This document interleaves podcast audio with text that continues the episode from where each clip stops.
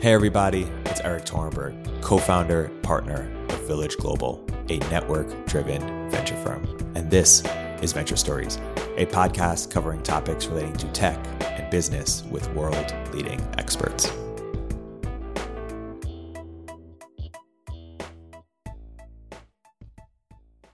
Hey, everybody, welcome to another episode of Venture Stories by Village Global. I'm here uh, today with a special co host, Myles Snider, uh, and our guest, Nick. Nick, welcome to the podcast. Thank you guys for having me. I appreciate it. Awesome. Nick, why don't we start by you giving a little bit of an introduction about who you are, what you do, and what your story has been getting involved in, in Bitcoin and crypto? Great, thanks. Yeah, I, I trade interest rates at a large asset manager uh, in Los Angeles. And uh, so I've been working in traditional finance for uh, several years now and became really interested in Bitcoin about a couple years ago. I've been, you know, following Bitcoin ever since the Mount Gox thing got into some of the uh, financial blogs that I was reading at the time, but I never actually made the effort to understand what Bitcoin was until about 2016. So ever since then, I've just been studying Bitcoin and how it works and trying to learn some of the computer science, which I don't have any background in computer science, and trying to understand its place in the future monetary system. So I come from, you know, a financial background and really happy to uh, finally be talking Bitcoin with people in a public setting. And how is your, you know, not only interest in finance, but also like specialty in interest rates giving you insight into unique insight into, into Bitcoin? How have you taken that, that perspective and, and translated onto, into the crypto world? Well, I think the interest rate overlay really started when I heard a video by Andreas Antonopoulos talking about Lightning Network back in 2016. This was before I believe it was before SegWit was even adopted, so the Lightning Network wasn't necessarily possible at that time. But the white paper was out there and people were starting to talk about it. And he referred to this act of running a node, staking Bitcoin, and earning fees as potential way of making interest. And that immediately caught my attention. So, you know, I spent the next several months trying to understand, first of all, what was this SegWit and what was its role in allowing for Lightning Network? What was the Lightning Network? And how, why Andreas referred to this activity as uh, earning interest. And what he's basically talking about is that when you stake capital and you can earn income by doing so in a set amount of time, that's pretty much the definition of interest. And so uh, that's when I really started to dive in and and see can we form an interest rate framework on top of Bitcoin using the Lightning Network as the as the starting point, and I think we can, and that's what I've been writing about. So, as as you know, there's a lot of different sort of visions of Bitcoin, and some of these narratives have shifted over time. But how would you describe your view of Bitcoin and what it can become? So, Bitcoin, uh, first and foremost, is a digital sound money. And that to me has never been done before. And that's the innovation here. It is a it is the first example of a scarce digital money, and uh, its monetary policy, which is the supply schedule and its difficulty adjustment, are really, I think, uh, things to marvel at. So I have I have a, a formal education in uh, economics, but I stud but I studied kind of the modern textbook economics in college, and not necessarily the Austrian school but I did learn some of the Austrian school stuff at the same time uh, on the side. And I did learn a lot about gold and its role in the monetary system. And uh, so I come from a background of uh, advocating for sound money. And I think that's what Bitcoin is to me. And, and uh, that's why it's worth building on top of. Can you say more about why you, you mentioned that you think we, your work involves like, can we how do I describe it? Have interest rates on top of on top of Bitcoin, or, or how would you describe it? Right. So in the Lightning Network, um, you can elect to stake Bitcoin to payment channels and charge routing fees to anybody who wants to use your payment channels in, in a transaction. And so it's that simple act of earning transaction fees with your Lightning node that it allows for an income component to an interest calculation. So then all you need is the amount of money that you started with, your, your Bitcoin that you stake, uh, the routing fees that you collect, and that's your income, and the time it took to do so. And those are the only three components that you need to uh, start calculating an interest rate. So it's not necessarily an interest rate framework on top of Bitcoin's base layer. What I'm referring to is something on top of Lightning Network. And every Lightning uh, payment channel has a, a, time component to it, which uh, gives us that uh, time variable in an interest rate calculation. And uh, can you say a bit more, like draw out the conclusion a little bit? Like, why does this matter so much? Why is it game changing if you can do that? Sure. So the, the great thing about Lightning Network is that you still maintain custody of your own private keys. And so anybody can earn, uh, earn interest on their Bitcoin by lending their Bitcoin directly. And what I mean by that is you actually send your Bitcoin to somebody, use the blockchain and broadcast a transaction. That Bitcoin is no longer with you. It's with your counterparty. You're taking counterparty default risk in that situation and you hope that your counterparty pays you back your Bitcoin and the interest that you agreed to at the beginning of that transaction. So that's possible today, and that was possible before Lightning Network. Lightning Network is actually short term leasing of your Bitcoin to the network for liquidity purposes, but you never actually have to relinquish your private keys. You never have to broadcast a transaction where you're, you're parting ways with your Bitcoin. And so that's really the unique thing here is that we can start to calculate an interest rate that you can earn on Lightning Network without ever having to give up custody of your private keys. Now, this is not to say that the Lightning Network is risk free. There's definitely some security risk, some channel state risk, and some, you know, computer science expertise that you have to bring right now to the network in order to make sure that you can, you you get your principal back, meaning that the Bitcoin that you staked is actually yours. There's no guarantee that you're going to make any fees on it, but at least you're guaranteed that you can uh, call back your Bitcoin to yourself. All that has security risk, but it doesn't have that explicit counterparty risk. And that's why I think uh, Lightning Network is so unique. And uh, I don't mean to be dense, but uh, for, for the audience, draw out the conclusion even further.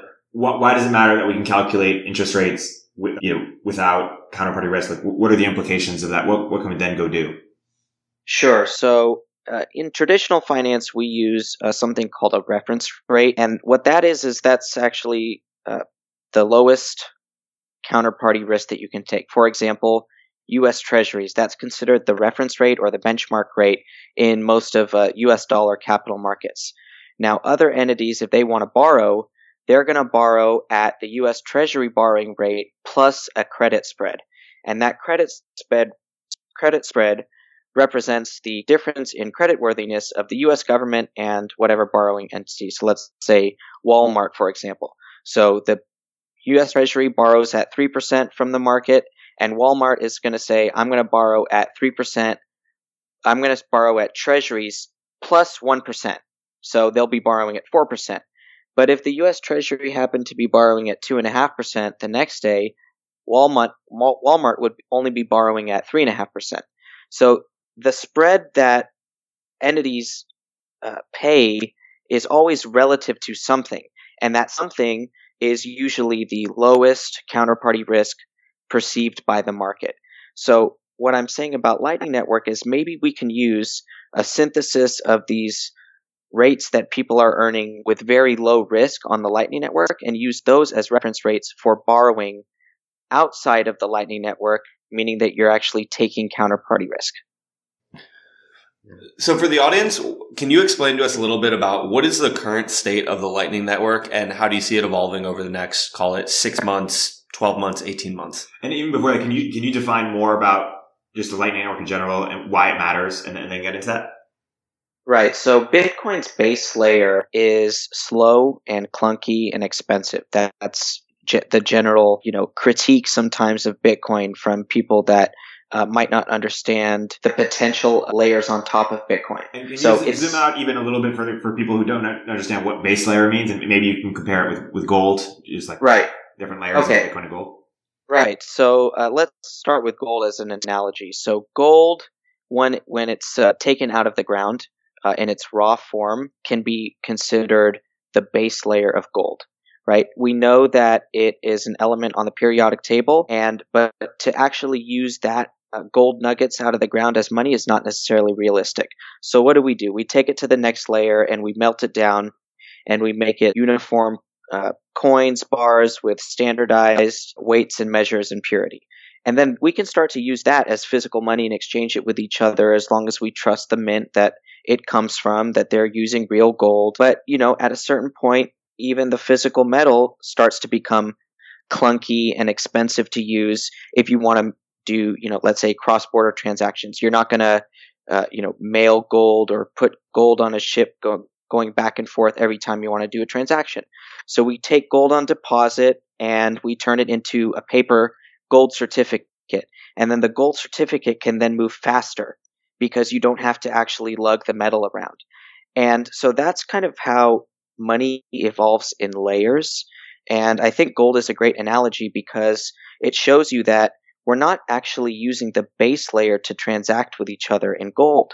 We're using higher layers where the transactions can be a lot quicker. So to take that as an analogy and put it on top of Bitcoin, Bitcoin's base layer is the protocol where Bitcoin moves uh, to and from, uh, you know, counterparties, and those transactions are broadcast to everybody in the network, and they it takes proof of proof of work to confirm those transactions, and so it generally just takes time and energy to update the Bitcoin ledger. And that process itself is slow, right? Bitcoin confirmations are only once every 10 minutes on average. And it is considered best practice to wait up to six confirmations before you consider that Bitcoin rightfully yours and not able to be double spent.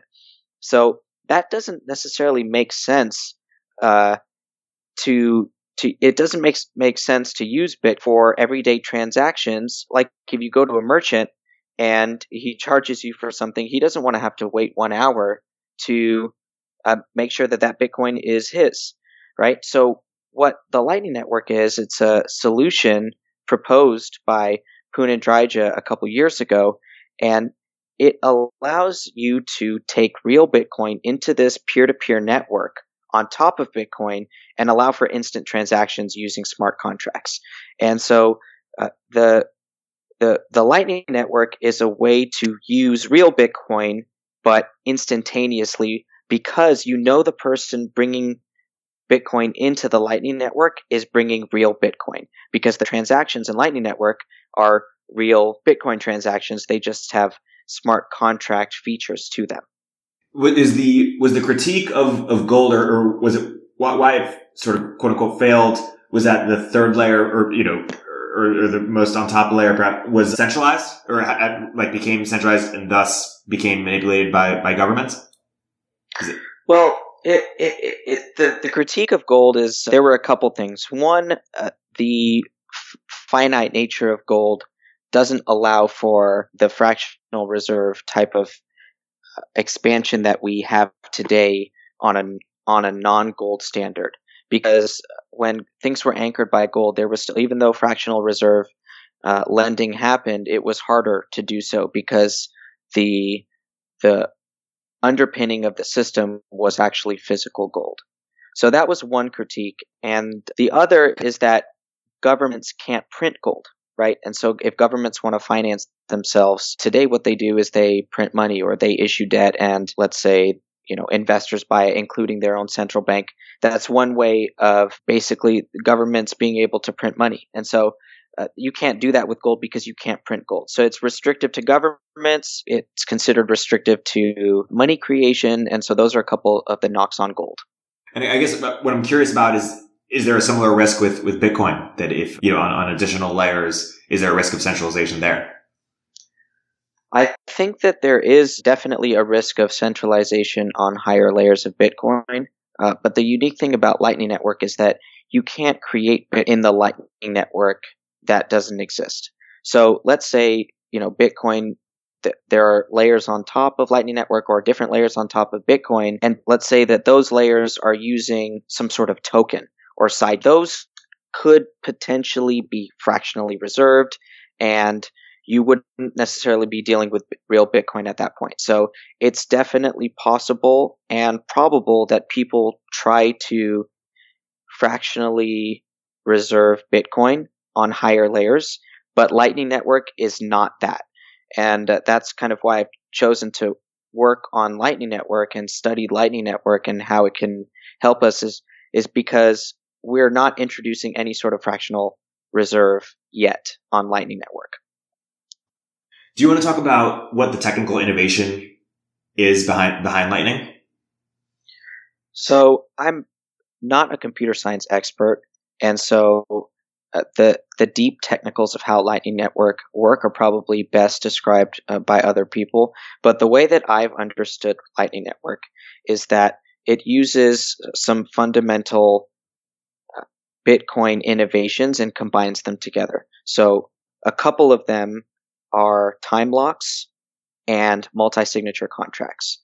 So these two features, when combined together, uh, help uh, help enforce this routed network where people are sending Bitcoin to each other and they can actually use multiple hops to send the money from point A to point B and never have to worry that someone along the way is going to steal their Bitcoin without giving them some sort of recourse.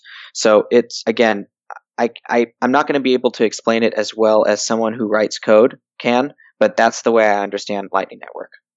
Yeah, I think a, a, another important thing to point out is that there is a single on-chain transaction that opens up a lightning channel and then another on-chain transaction that closes out a lightning channel. But, you know, in between there, you could have potentially millions of transactions that take place off chain and then are then settled on the main chain. That's um, right. And one of one of my articles, I discuss uh, this difference where I consider Bitcoin on the base layer to be your settled Bitcoin. Right. That's how how that's what happens when you get multiple confirmations that Bitcoin is yours. And as long as you don't relinquish those private keys, uh, that Bitcoin is yours.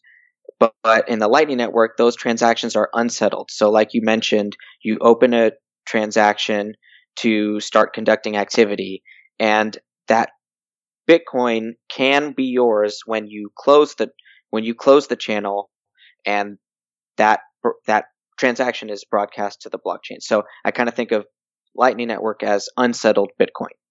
Cool. So going back to Myles' original question, what is the state of Lightning, the Lightning Network today, and how do you expect it to evolve over the next couple of years? Right. So today it's definitely in a very early experimental phase. So much so that I don't have a Lightning node because I don't think that with uh, without computer science expertise, uh, I would be able to do any sort of uh, Lightning activity safely.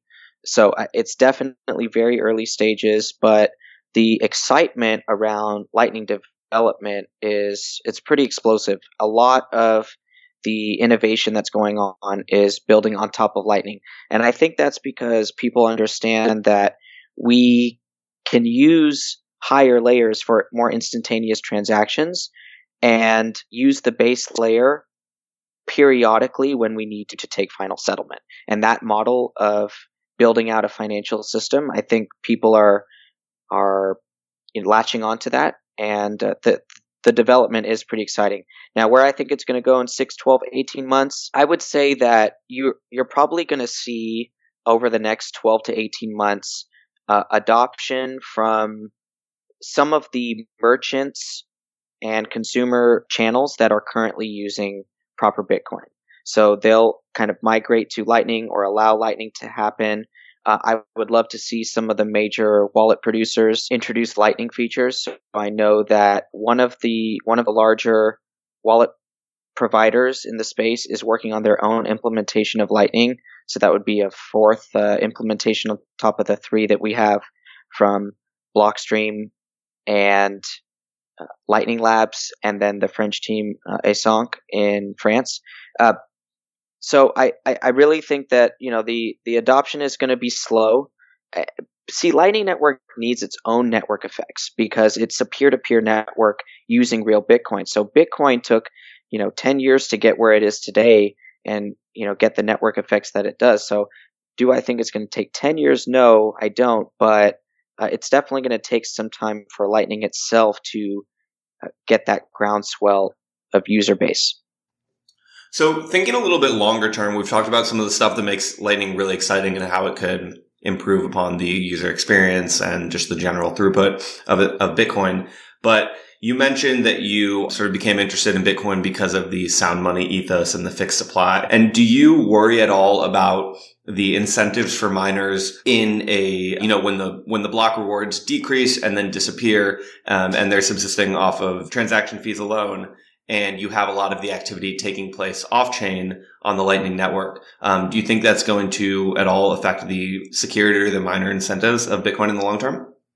Well, what I hope to see is the on chain transactions then getting way more expensive in order to compensate the miners for for providing proof of work. So, uh, you know, it's kind of something that the market's just going to have to determine for itself. And if the mining reward just isn't there and the fee the sum of the all the fees just isn't there then miners will leave the network and difficulty will decrease and you know the system kind of it's built in that it'll just adjust as it goes i'm not sure that i'm not i don't think that the fees will be so low that miners leave the network i think that the fees will actually get more expensive in the future as long as each transaction that's posted to the base layer contains a mini economy within it. So, you know, let's say, you know, 10,000 different Lightning transactions encapsulated in one on-chain transaction. And, and in the end, everybody benefits because the, you know, this, the transaction fee divided by 10,000 is still less than you would have paid on chain before the Lightning Network. So, you know, that's kind of my optimistic way of looking at the future. Zooming out a little bit, um, we were talking about Bitcoin as sound money. Um, I feel like there's a, you know, a, a, camp within Ethereum that, that wants to make Ethereum sound money, maybe, maybe as the world's computer narrative is, is losing steam. Myles, can you articulate what is the argument for uh, for Ethereum as sound money, and then perhaps Nick can respond to it. Sure, I think the argument from the Ethereum crowd kind of goes along the lines of that.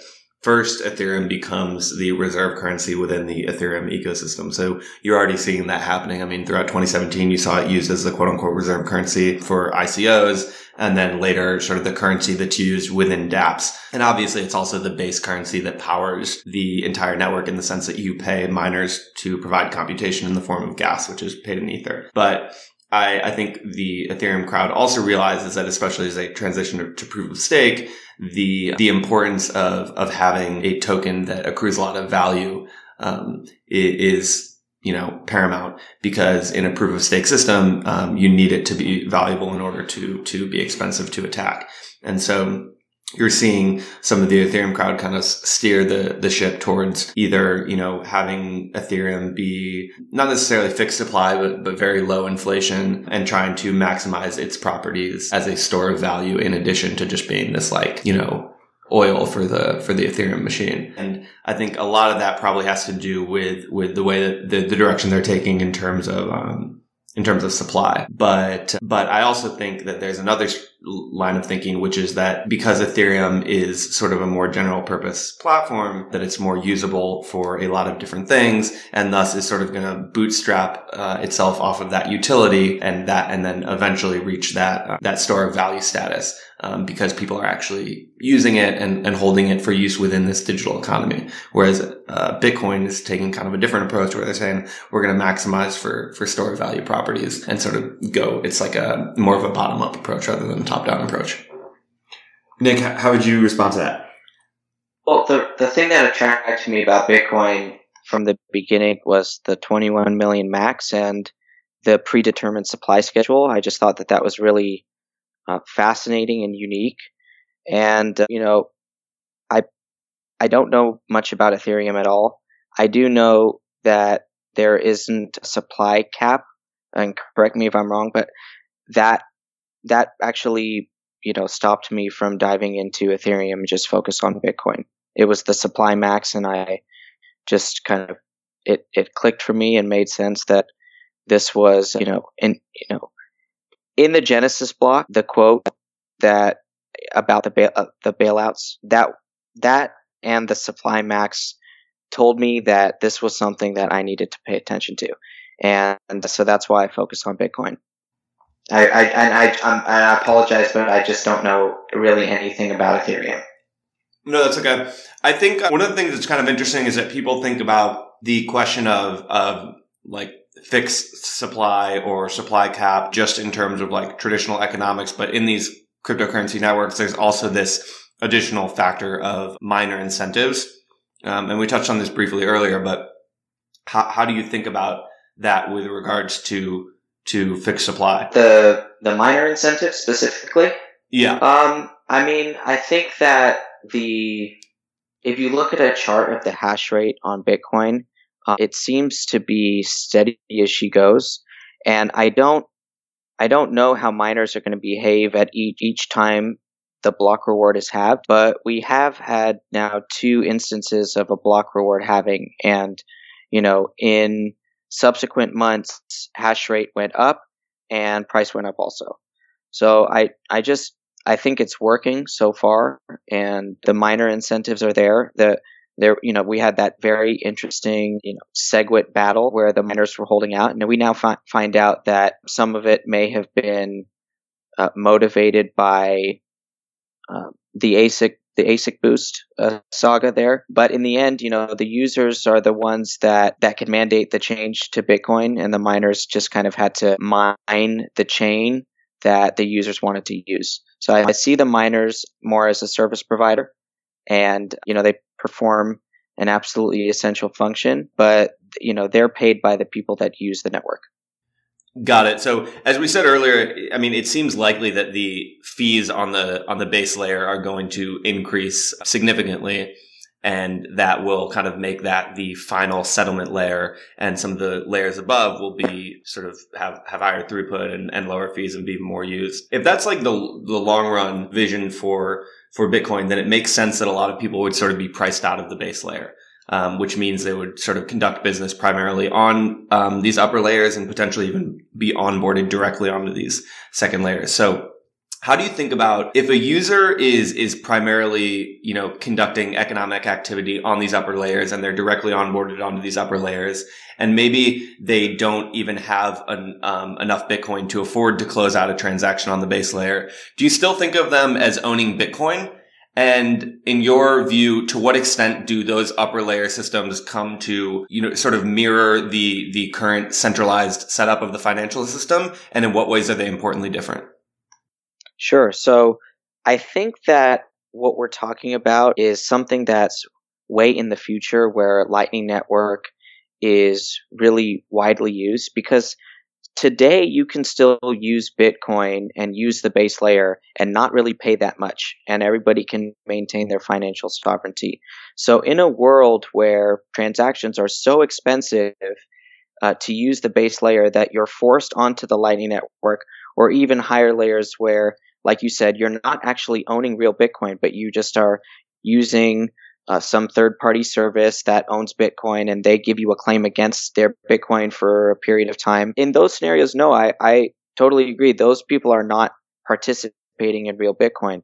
But I think that those th- that day is so far into the future in terms of you know where we are currently that you know I think that people that really want to maintain their financial sovereignty are going to have to are going to have to take a stake in Bitcoin before that happens. So sometime, sometime in the next several years, if you don't actually get your hands on real Bitcoin, you might never be able to use it because you'll be priced out.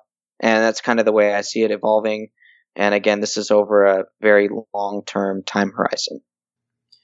Do you think that Bitcoin banks will be a thing? And if so, what do you see those looking like? Absolutely. At the beginning, I think they they'll resemble Lightning nodes, to be honest, where they'll keep Bitcoin in cold storage and take a little bit of that Bitcoin and put it in a Lightning node, facilitate economic activity by charging fees, and uh, you know, kind of be that liquidity provider. I think that will be one of the first functions of Bitcoin banks. And can you But- define just really quick what, what a Bitcoin bank means for the audience? Well, to, honestly, to me, it means that your balance sheet is no- denominated in Bitcoin. Your li- your assets are in Bitcoin and your liabilities are in Bitcoin. To me, that would constitute a Bitcoin bank. And so, you know, there are pseudo Bitcoin banks now who, who are, you know, taking uh, Bitcoin on deposit and lending out Bitcoin in some sort of direct lending, um, you know, fashion. And, you know, those guys can start up a business any day. I mean, really, it's comes down to then the legality of it and whatever jurisdiction you're in. But, you know, in theory, anybody can take Bitcoin and lend it out and kind of conduct activity as a bank. So I, I'm not, I'm not so sure that the Lightning node will be able to earn somebody that much money today. And that's why a Bitcoin bank probably would want to engage in direct lending to make any sort of interest. But again, you're taking counterparty risk there, just like uh, any lending institution would do. And do you think we'll have fractional reserve banking uh, on top of Bitcoin? I do eventually, but I, I hope and anticipate that that fractional reserve activity will not uh, appear as Bitcoin to people. And what I mean by that is if you're borrowing from a bank, you know, they're not going to, and they're doing it in a fractionally reserved way, they're not going to be sending you Bitcoin and broadcasting it to the base layer because they won't be able to because it's fractionally reserved, right? If you, if they take 10 Bitcoin on deposit and they lend out 100 Bitcoin, how do you do that?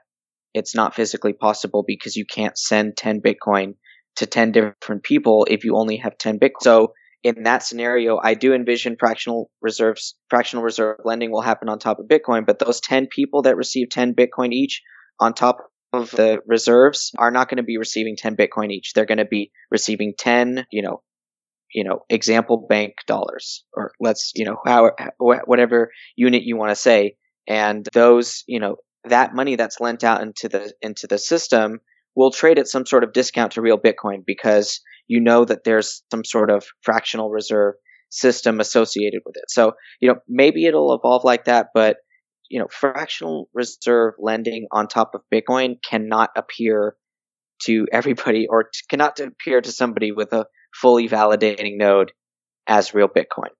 It'll have to, it'll have to be, you know, something else. Uh, Do you think that the auditable nature of these things and sort of the competitive nature of Bitcoin banks will, will make it a superior fractional reserve system to what's existed in the past? Potentially, yes, because, you know, if, if you're a bank and you say, I'm lending at five to one leverage, right? And I have a hundred Bitcoin on deposit, so I'm going to lend 500 Bitcoin worth of money into the system and you prove with public key, you know, disclosure that you have that 100 Bitcoin on deposit and you show that it's, you know, static on the blockchain. Yes, that could potentially improve transparency into a fractional reserve system and actually be better than potentially the current system that we have where you, you know, a bank publishes a quarterly report and shows that, you know, the reserves that they have uh, on deposit with uh, their central bank and the treasury holdings that they own. But, you know, how do you really know? How do we really have that transparency into, uh, you know, a bank's balance sheet uh, versus if a bank publicly disclosed their public key set? I want to get into some of your some of your, your writings. One is the, the time value of Bitcoin, and the other is the Bitcoin risk spectrum. Perhaps we start. Your, your Twitter handle is, is the time value uh, of, of Bitcoin. What does that mean to you, and why is that such a fundamental concept? Or, or maybe talk a little bit about what you were trying to achieve in that piece from what we haven't So- discussed yet. So from uh, from a, you know, I studied finance in school, and you know, I come from a financial background. The foundation of finance is time value and risk premium, and these are the the two core concepts that you learn, you know, at the beginning, where money today is worth something different than money in the future, and that trade off between today and tomorrow is called time value and you know that underpins the entire lending market and the entire financial system and Lightning Network has inspired me to find time value on Bitcoin. And, you know, that's, it, I, I, wrote this uh, time value paper over the course of several months, and it was actually much, much longer, uh, you know, a few weeks before I decided to publish it. And what I decided to do is cut, you know, cut down all the fat and just present what is, what do I think time value is on Bitcoin and why do I think it's important and why do I think we need to capture it? And uh, then, you know, I now that I put the idea out there and uh, people actually seem to want to calculate this, then I uh, went into further explanations of what I think we can do with it and and then some of the specifics of how we can actually build this rate out. So the Bitcoin risk spectrum is where I get into what I think we can use this time value calculation for. And that's when I was talking a, little bit earlier about reference rates, where if enough nodes are earning interest on the Lightning Network uh, in a very low risk environment or manner, they can all publish this rate to each other and we can see, we can get an observable expected interest rate using the Lightning Network and use that as a reference rate for uh, additional capital market lending activity. Just to step in here, does is that something that can be assessed just by observing the network, or does it actually require that all the node operators publish their rates? So that's something that I'm diving into uh, as we speak, and according to some of the Lightning devs that I've talked to, it's not possible to observe it from from afar because Lightning Network works with onion routing. My understanding is that only you as a node know what you're earning and it's not observable from the outside. So this introduces a layer of or a level of trust that would have to be associated with any sort of Lightning Network reference rate. And that's something that I would love to see devs, you know, dive into if this is something that you you can publish, but you can cryptographically prove that you did this, right? And then publish it to each other. Maybe you can't maybe you can't observe someone else, but if they publish their rate and it has some sort of hash on it, you can verify that that is a, a real rate that they earned. Whether or not that's possible, I don't know right now. And uh, I think that, you know, if it is, we need to flesh out what that'll look like. And if, if it isn't, we'll also need to, you know, assess, okay, well, we're, we're starting to trust each other now in terms of what rate we're uh, publishing to each other and you know have some sort of uh, mechanism where we can verify or sift through the bad data and, and capture the good data. So again, it's very early stages, and these are some of the ideas that I I'm really happy to hear people discussing. You you have a piece uh, on the way that, that discusses ETFs. Can, can you say a little bit about your, your thoughts there? Sure. So I think ETFs are going to happen. I don't have any knowledge of the goings on at the SEC. What an ETF is and, and why it's it, it, matters for crypto, and you know people have been trying to get it passed for a long time. Absolutely. So an ETF stands for an exchange traded fund, and what it is, it's a financial vehicle that's generally traded on stock markets. But gives access to a basket of investments. So a good example of an ETF that has some corollary to Bitcoin is an ETF called GLD. And what that is, it's a trust that holds physical gold bars in a vault and ETF issues shares to investors. Investors can buy those shares on the stock market and what they're owning is a claim on a trust that has gold in a vault. So you're, you're layers away uh, from the physical gold itself, but you do have some claim on it and some strong regulatory markets to enforce that you may get that gold or the do- dollar value of it if uh, if you want to. And so the, the ETF universe has really exploded over the last decade as people are looking for efficient ways to gain access to a basket of investments. So another example of an ETF is something called Spiders, SPDR. What that is, it's a it's an ETF that buys all 500 stocks in the S&P 500 and allows you to do something that used to take a lot of money because uh, you had to balance it and you could you can buy fractions of a share. It took a lot of time and it and it took a lot of commissions and it took a lot of expertise. And now you can do it just by you know buying the SPDR really quickly. And so the, and a Bitcoin ETF there are a few different ones that are proposed. Some are going to own actual Bitcoin stored in cold storage in a trust, the same way I described that GLD situation where people own claims on a trust that holds physical gold. Uh, and there are other ETFs that are being proposed that are only going to own futures contracts. So those are financial instruments that price as a derivative on a Bitcoin index. And so those Bitcoin ETFs are not owning real Bitcoin, they're owning Bitcoin futures that trade on uh, the CME, for example. So the reason that Bitcoin ETFs are very important, I think, is that it's going to give people access to own Bitcoin that didn't have access to it before because their money is locked up in, let's say, 401k accounts that can only buy investments in publicly traded markets. Now, a lot of the criticisms of Bitcoin ETFs are that it's not real Bitcoin. It's not not fitting the ethos of store your own private keys. We don't need ETFs to survive. Now, all of those things are actually true where we Bitcoin doesn't need ETFs to survive. It's survived for 10 years without ETFs and it doesn't need them to survive. No, you do not own real Bitcoin if you own a Bitcoin ETF. You own a claim at best on Bitcoin or Bitcoin futures. And so these criticisms are all valid of ETFs, but I think ETFs are going to happen and they are going to be important for adoption because it's going to give people access to Bitcoin that previously didn't have access to it. So if you tell somebody to start up a Coinbase account or a Gemini account, you know, to buy Bitcoin and then use and then you advocate, you know, but you better take custody of that Bitcoin too because you don't want to trust exchanges. You you are cutting out, you know, a vast majority of the world as your potential buyers because you are trying to get them to sign up for a financial platform that they don't already have access to and you're asking them to have private key management expertise, which for me, I don't have any computer science expertise and it took me months to learn how to do.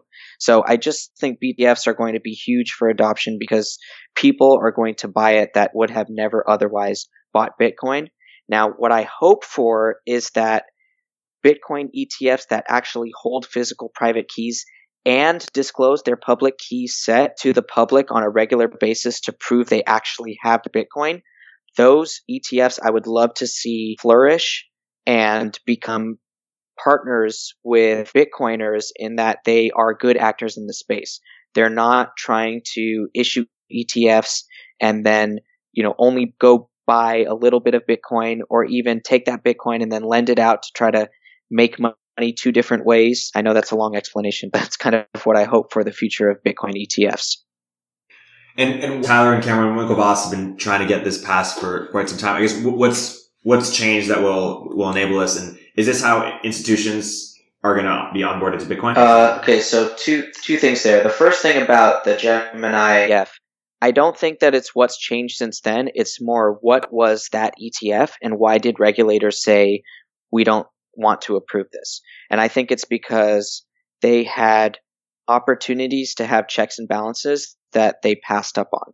So they were going to hold the Bitcoin at their Gemini cold storage solution of their own exchange. And they were going to price the Bitcoin on a daily basis off of their Gemini price index. And so it's very easy to, you know, for them to do both of those things because those are businesses that they already have. So to add the ETF to it would have been, you know, relatively easy for them. They wouldn't have to find a trust and start a new relationship and learn, uh, you know, the trust, the way that the trust is going to store private keys. They were going to do all of that themselves. And I think that kind of triple centralization without checks and balances was the nail in the coffin for the Gemini ETF, uh, or the, the Winklevoss. Uh, that's kind of my theory there on why it was denied. I think that future ETFs will be approved once they prove they can conduct the custody aspect, the pricing aspect, and the ETF aspect, all as entities that have some sort of checks and balances between them. And your second question was? I don't remember. Uh, is this how institutions will be onboarded to, to Bitcoin? Oh, yes. Yes. I think that institutions will buy ETFs as a way to gain exposure to Bitcoin. So I think that institutions will rely on the ETF manager for private key storage.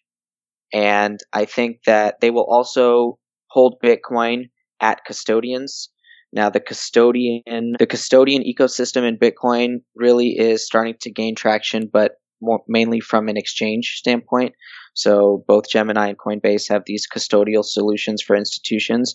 But I think once bigger, more established financial institutions, for example, Fidelity, Northern Trust, JP Morgan, Goldman Sachs, these types of entities that are all entering crypto, as they say, I think that them providing private key storage expertise is something that will happen uh, in the next few years here. And I think that those type of institutional custodians that uh, big institutions are used to, and uh, these types of ETFs are definitely ways that institutions will get involved.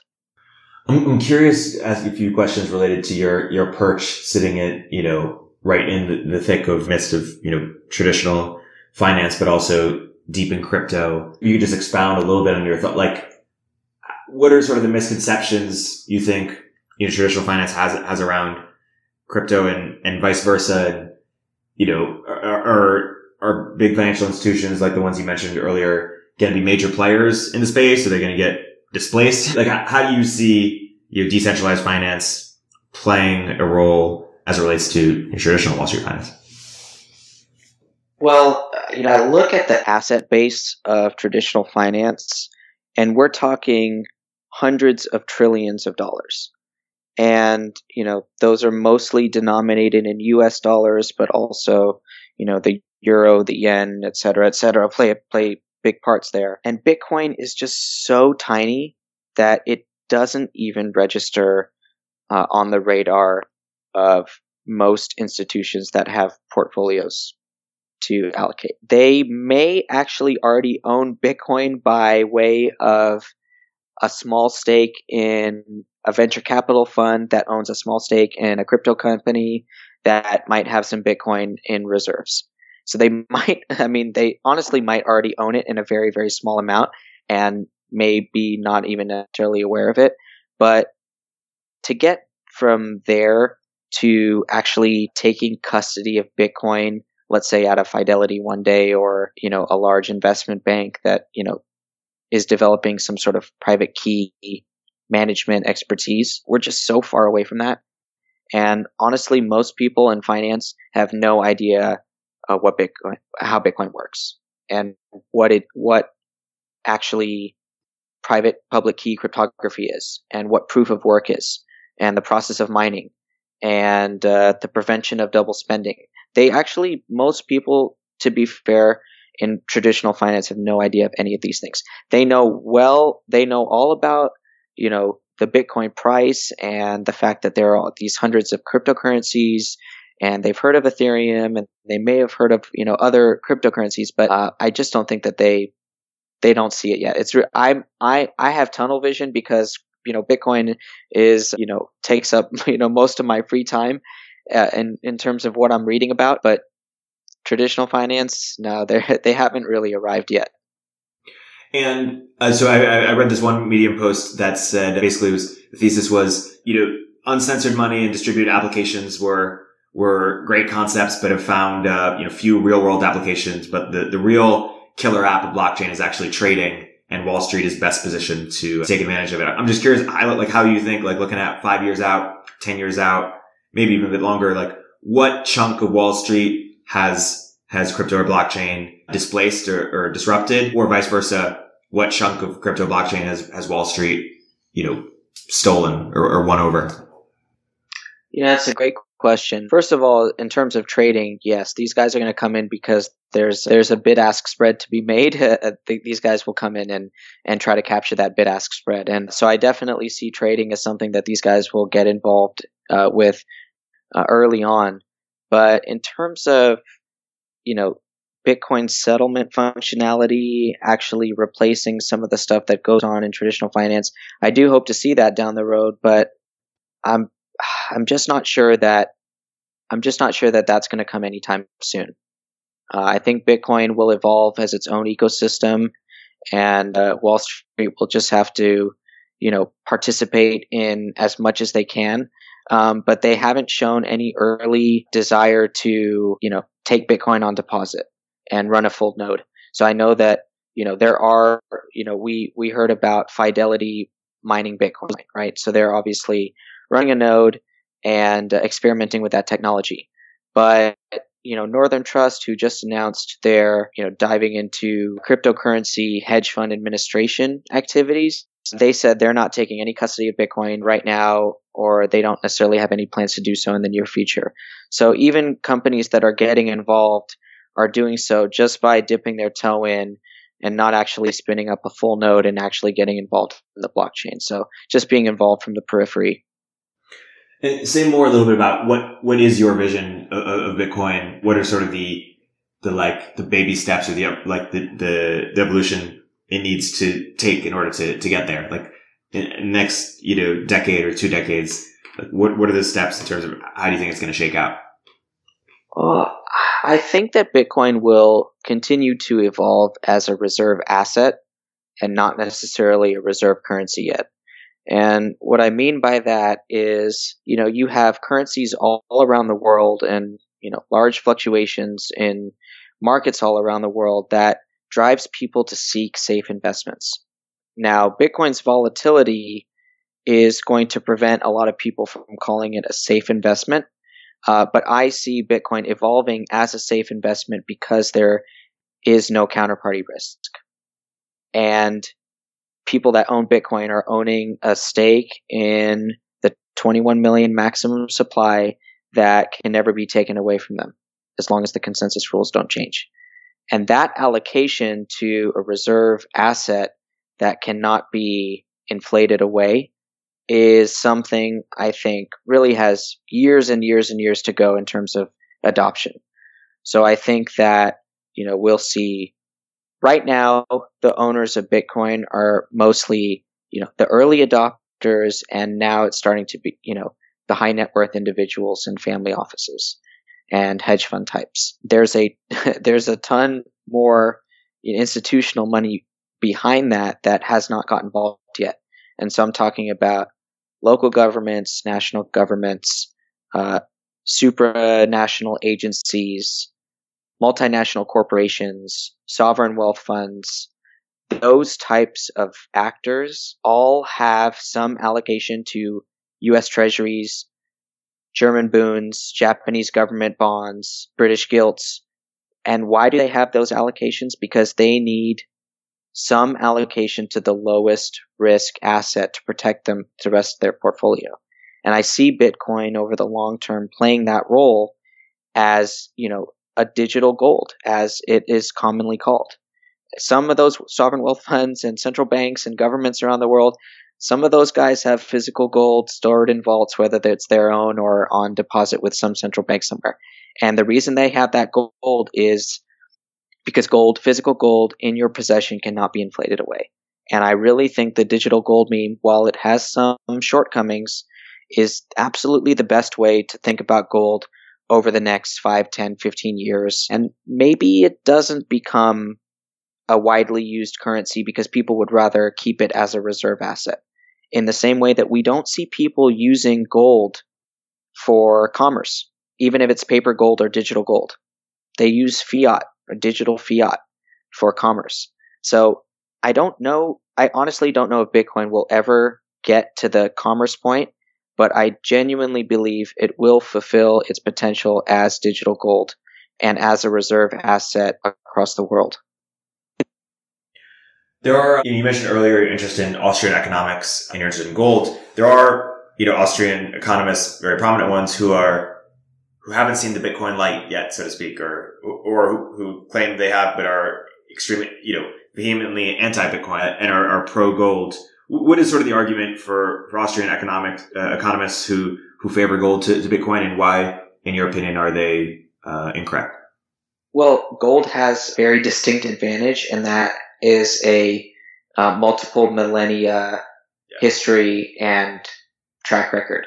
And you know, I can't I can't fault any Austrian for thinking that gold still is, you know, gold still should be the the base money for the world, but you know, once I found out about Bitcoin, you know, it probably took me about I don't know, 6 months to uh, to a year to really understand in my gut and in my heart that Bitcoin is obsolete. So I think I think gold will still have a role for, for years and years to come and maybe forever as well uh, as a reserve asset. But I think that that's backwards looking and, and Bitcoin is the future. Yeah. You, mean that gold is obsolete and that Bitcoin will replace it? I'm sorry. What did I say? Of course. Yeah. Gold. I, yeah. yeah. All good. Let's, let's hope Bitcoin isn't obsolete. No, I do, I do, I have, you know, uh, embraced the fact that I do believe gold is obsolete. On uh, on that note, Nick, I want to be sensitive to your time. This has been a this has been an awesome episode. Thank you so much for coming on. Hey, uh, thank you guys so much for having me on. I really appreciate it, and uh, look forward to doing it again. Perfect. And nice speaking with you, Nick. Okay, thanks, guys. Have a great night, Nick. Talk to you soon.